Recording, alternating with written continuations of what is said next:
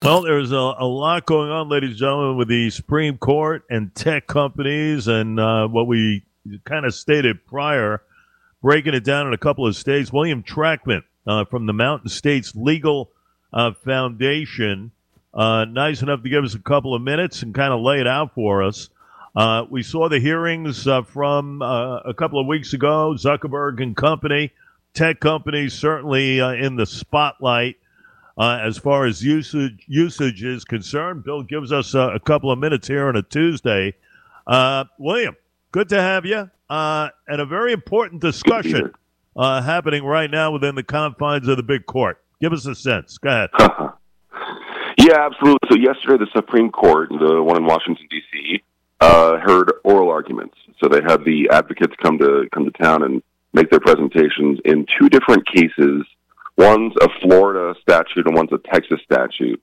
And both statutes prevent social media companies like Facebook and YouTube and X from discriminating based on content. So, you know, a couple of years ago, we had all these social media companies taking down COVID 19 posts or posts about, you know, the election.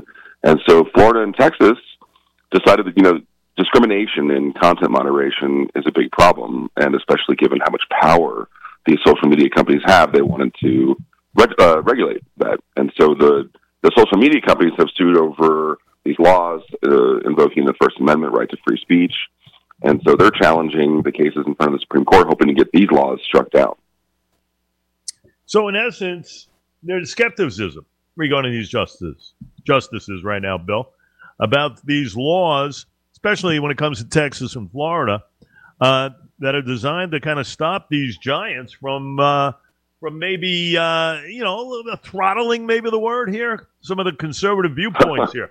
So I know there was a lot of struggles, the mindset, and everything else. First Amendment questions here about whether these platforms should be treated, uh, you know, kind of like the common uh, carrier, so to speak, right? Absolutely. So if you think about a telephone company, right, or an electric company, they don't get to content moderate who buys their services. You get them even if you're uh, you know, a communist or an ultra libertarian, you get to buy your power and buy your phone line. And the company that you buy it from doesn't get to say, well, these are offensive views, so I'm canceling your power. And so the Florida and Texas statutes take the same position with respect to look, these are public squares. In modern day, if you want to communicate your message, you need one of these platforms. And so these are the same thing as common carriers. One, one dynamic, though, that was interesting is that the court has had so many good free speech cases lately that they kind of got thrown in the face of Florida and, and Texas. So, as one example, there was a case last year about a website designer who didn't want to serve mm. um, same-sex couples uh, who wanted website uh, services for their weddings, and the court ruled in their favor. But now that case is coming back uh, to say, oh, look, look how broad free speech is. Look how much uh, of a right people have not to um, say things if they don't want to say them. And so, in many ways, it's the flip side of the free speech argument that's been happening over the last couple of years. Yeah, and these laws in these states, uh, folks, they actually prohibit, you know, some of the online platforms from removing, even demoting some of the content that expresses viewpoints, certain viewpoints.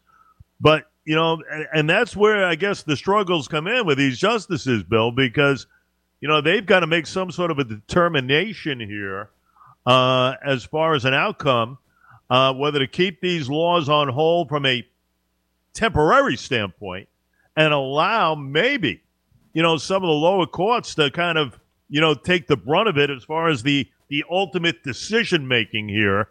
You know, the impact on a on a on a wide range of these sites uh, you know, maybe they're kind of, uh, you know, going to defer a little bit in that regard. Well, that's a good take. You know, I'm, I'm worried about you taking my job as an attorney. I, I didn't know you were so uh, so well versed.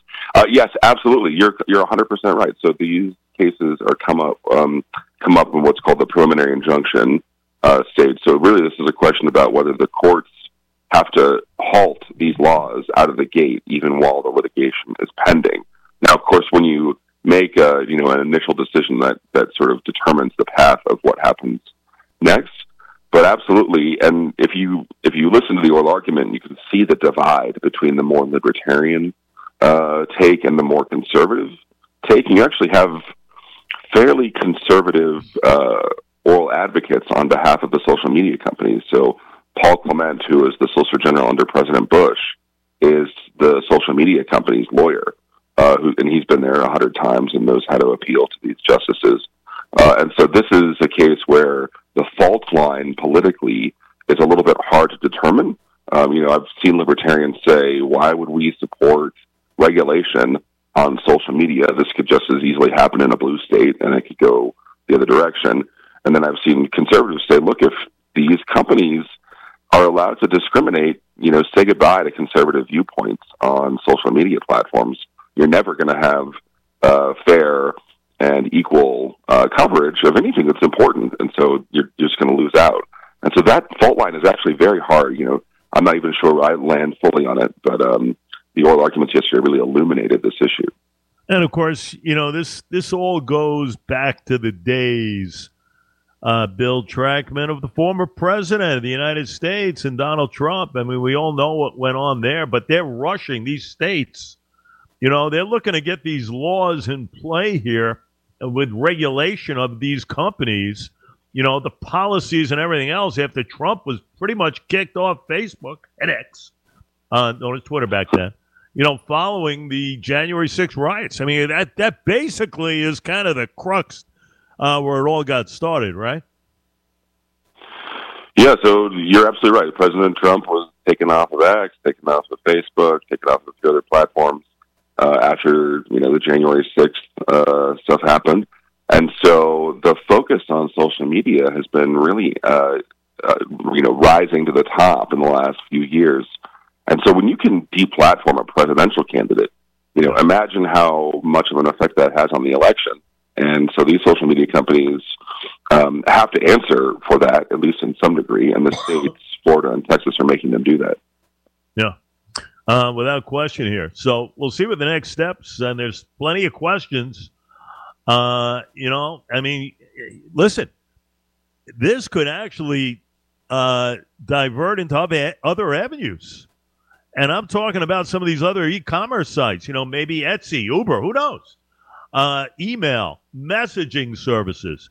I mean, this could have residual effects uh, as far as some of these other, other areas. I, I think without question they could be hit. Yeah, yeah. I mean, imagine if you know I, I use Gmail for my personal email. Imagine if Gmail said, "You know what? We'd rather not have conservatives use our our platform. Yeah. It's just you know not not not in our uh, company's interests." And so I, you know, lose my Gmail and all the emails I've built up over the years. Um, or imagine, you know, someone has an Etsy account and Etsy says, you know, we're we're going to deplatform all the uh, all the right wing people on our platform. So say goodbye to your online store there's a big reliance interest that's built up here because people have their social media accounts and their emails and their other platforms for years and years and years. And so once you deplatform someone, you really remove their ability to participate in the marketplace, either the real marketplace or the marketplace for ideas. Well, listen, uh, I think it's a real hit as far as freedom of speech is concerned, without question. You know, it's a little bit different, folks, than the the sense of you know some of the harmful effects of social media as far as uh, the kids are concerned, which I think you know absolutely have to be put in play. Uh, I mean, they have to be a little more responsible, a little more accountable. We're talking about freedom of speech here, and that is a real hit of what could take place here, without question, uh, without question, and uh, and that's something that we have to kind of figure out of people having the right to speak in public forums. Uh, and that is a big knock if it goes the other way. And that's something that we're going to watch very closely, Bill. And I believe the Supreme Court uh, is expected to rule on this matter. I'm thinking by the end of June. No, before the end of June?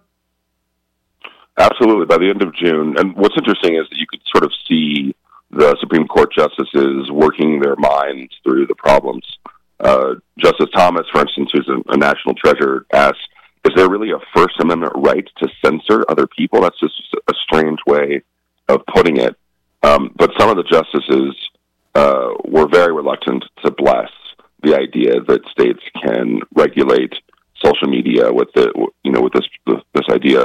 And the lawyer for the social media company said, "Look, if you do this, we're going to be just putting pictures of puppies up there from now on because we're not willing to uh, go through the you know the methods with our algorithm to make sure we're not discriminating. And so you're going to suffer, uh, or social media in general will suffer if you are going to let these laws stand. So I thought it was an interesting dynamic, at least. Um, not always persuasive, but uh, definitely interesting. Yeah, man, listen, they're having trouble. You know, I, I know I read from Gorsuch and Barrett. Gorsuch said something like separating the wheat from the chaff, something like that. STIFCO. Uh, mm. And uh, Justice uh, uh, Amy Coney Barrett warned that the case is presented, you know, she called it kind of landmines uh, for her and her colleagues. And I think that kind of says it all, Bill. You know, they are landmines. You got to be very careful here because it's a very fine line you are walking, uh, without question. So uh, that's going to be very interesting in the next couple of months. Final thought here, my friend. Well, you're absolutely right. I mean, you can imagine Gavin Newsom trying to regulate Truth Social next year and relying on a Supreme Court precedent that says, "Oh, yeah, it's okay to, for a state to regulate social media." Uh, and then you've got this you know, war of attrition between red states and blue states, and red platforms and blue platforms. So there are, there is uh, pitfalls. There are landmines everywhere. Um, it does seem, at least at bottom, though, like these social media companies do have a tremendous amount of power over the public square. Whether it's President Trump or you know my grandma uh, who can't say what she wants to about COVID nineteen or yeah. the election, you know there is something there about how much power they have. Yeah, no, no question about it. Uh, and we'll see what happens over the next couple of months. But obviously, very important decision. Very important decision that could come by way here. And we'll keep an eye on it. So will uh, William Trachman from the Mountain States Legal Foundation. Well done for laying it out. Bill, we look forward to the next time. Absolutely. Looking forward to it.